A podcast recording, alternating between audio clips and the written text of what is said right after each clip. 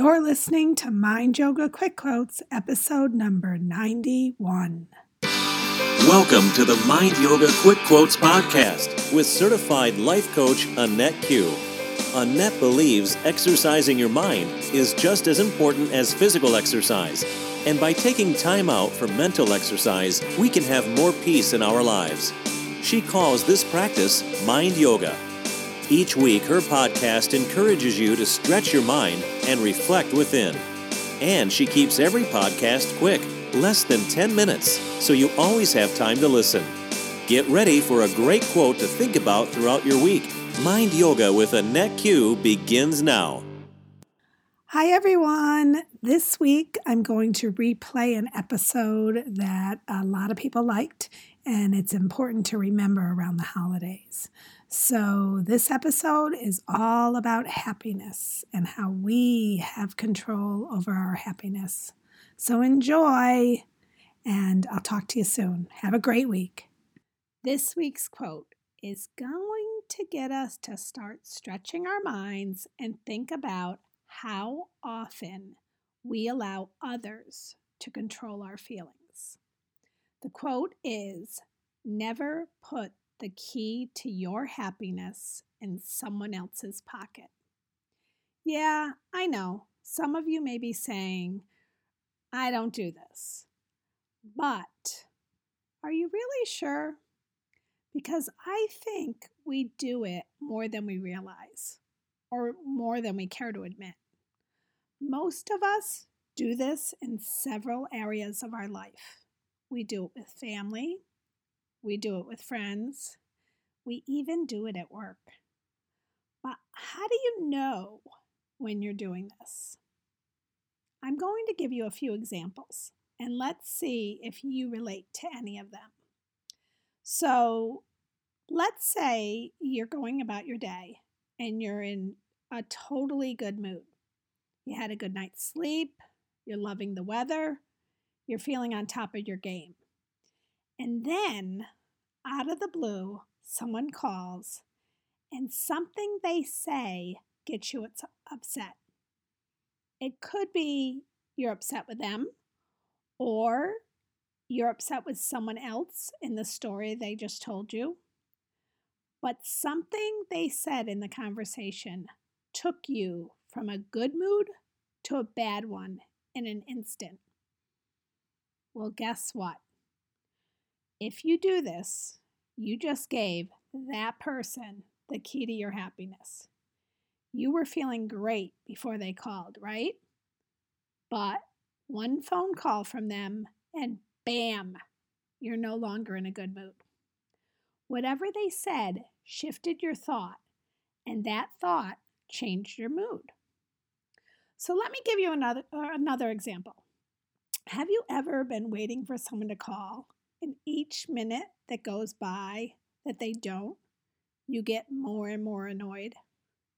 Or what about waiting for a text or an email or a reply to a text or email you just sent someone? Do you find yourself getting upset when a certain person doesn't respond to you in a particular time frame that you think is appropriate? Okay, here's the next part of this mind yoga exercise. Are there some people who you aren't as concerned about when they call or text you back? Why is this? Why can some people not return our call or text, and when they eventually do, we're perfectly okay? But there are other people who we're furious with if they don't respond right away.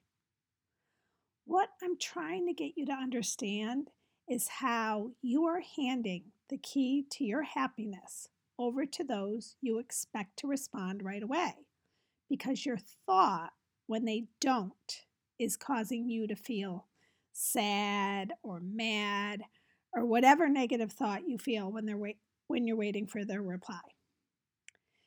If you can only be happy by how or when someone responds to you, you are not living an emotional adulthood.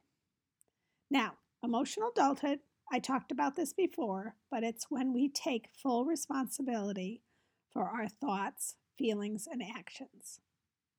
The minute we are relying on someone else to put us in a better mood, we are falling back into emotional childhood. Have you ever watched how a toddler, I know you've seen this, how a toddler will react when they don't get what they want? They have a temper tantrum or they sulk. They totally rely on others to make them happy. I'm always intrigued, and I feel sorry, watching a child in a store respond when they want something their mom won't buy. Some kids will flat out lay on the floor, kicking and screaming. Can you imagine if we as adults did this? Can you kind of understand how we silently do when we're waiting for someone else to make us happy? We're having our own temper tantrum in our minds. And if the person we want would just do as we want, our tantrum would be over and we'd be happy. Is that how you want to act? Through these examples, do you see how we give the key to our happiness over to others?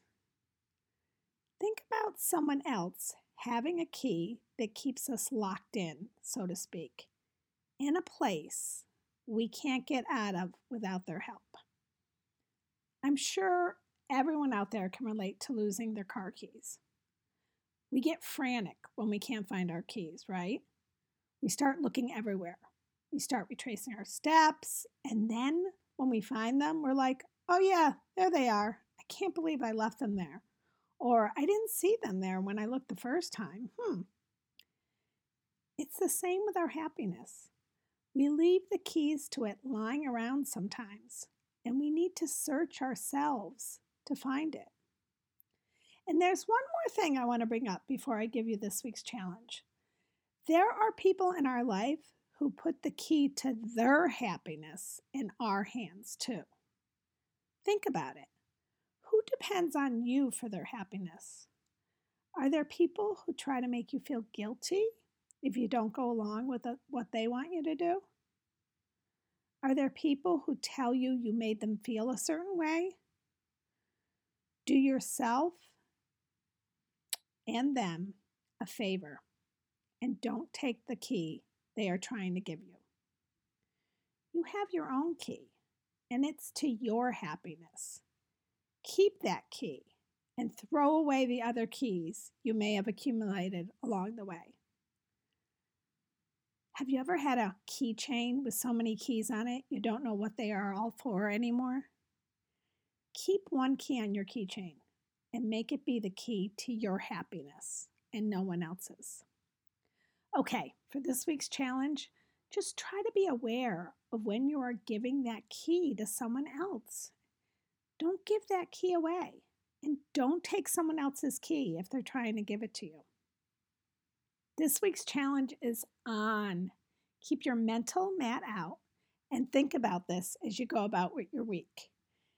Thank you so much for listening. I'm grateful to every one of you out there. And if you're curious if you could benefit from a life coach, go to my website, AnnetteQ, A-N-N-E-T-T-E-Q.com. And if you like my quotes, I post a daily quote on Facebook, Instagram, and Twitter at Mind Yoga with Annette Q. Much peace to all of you out there this week. Have a beautiful day. Namaste.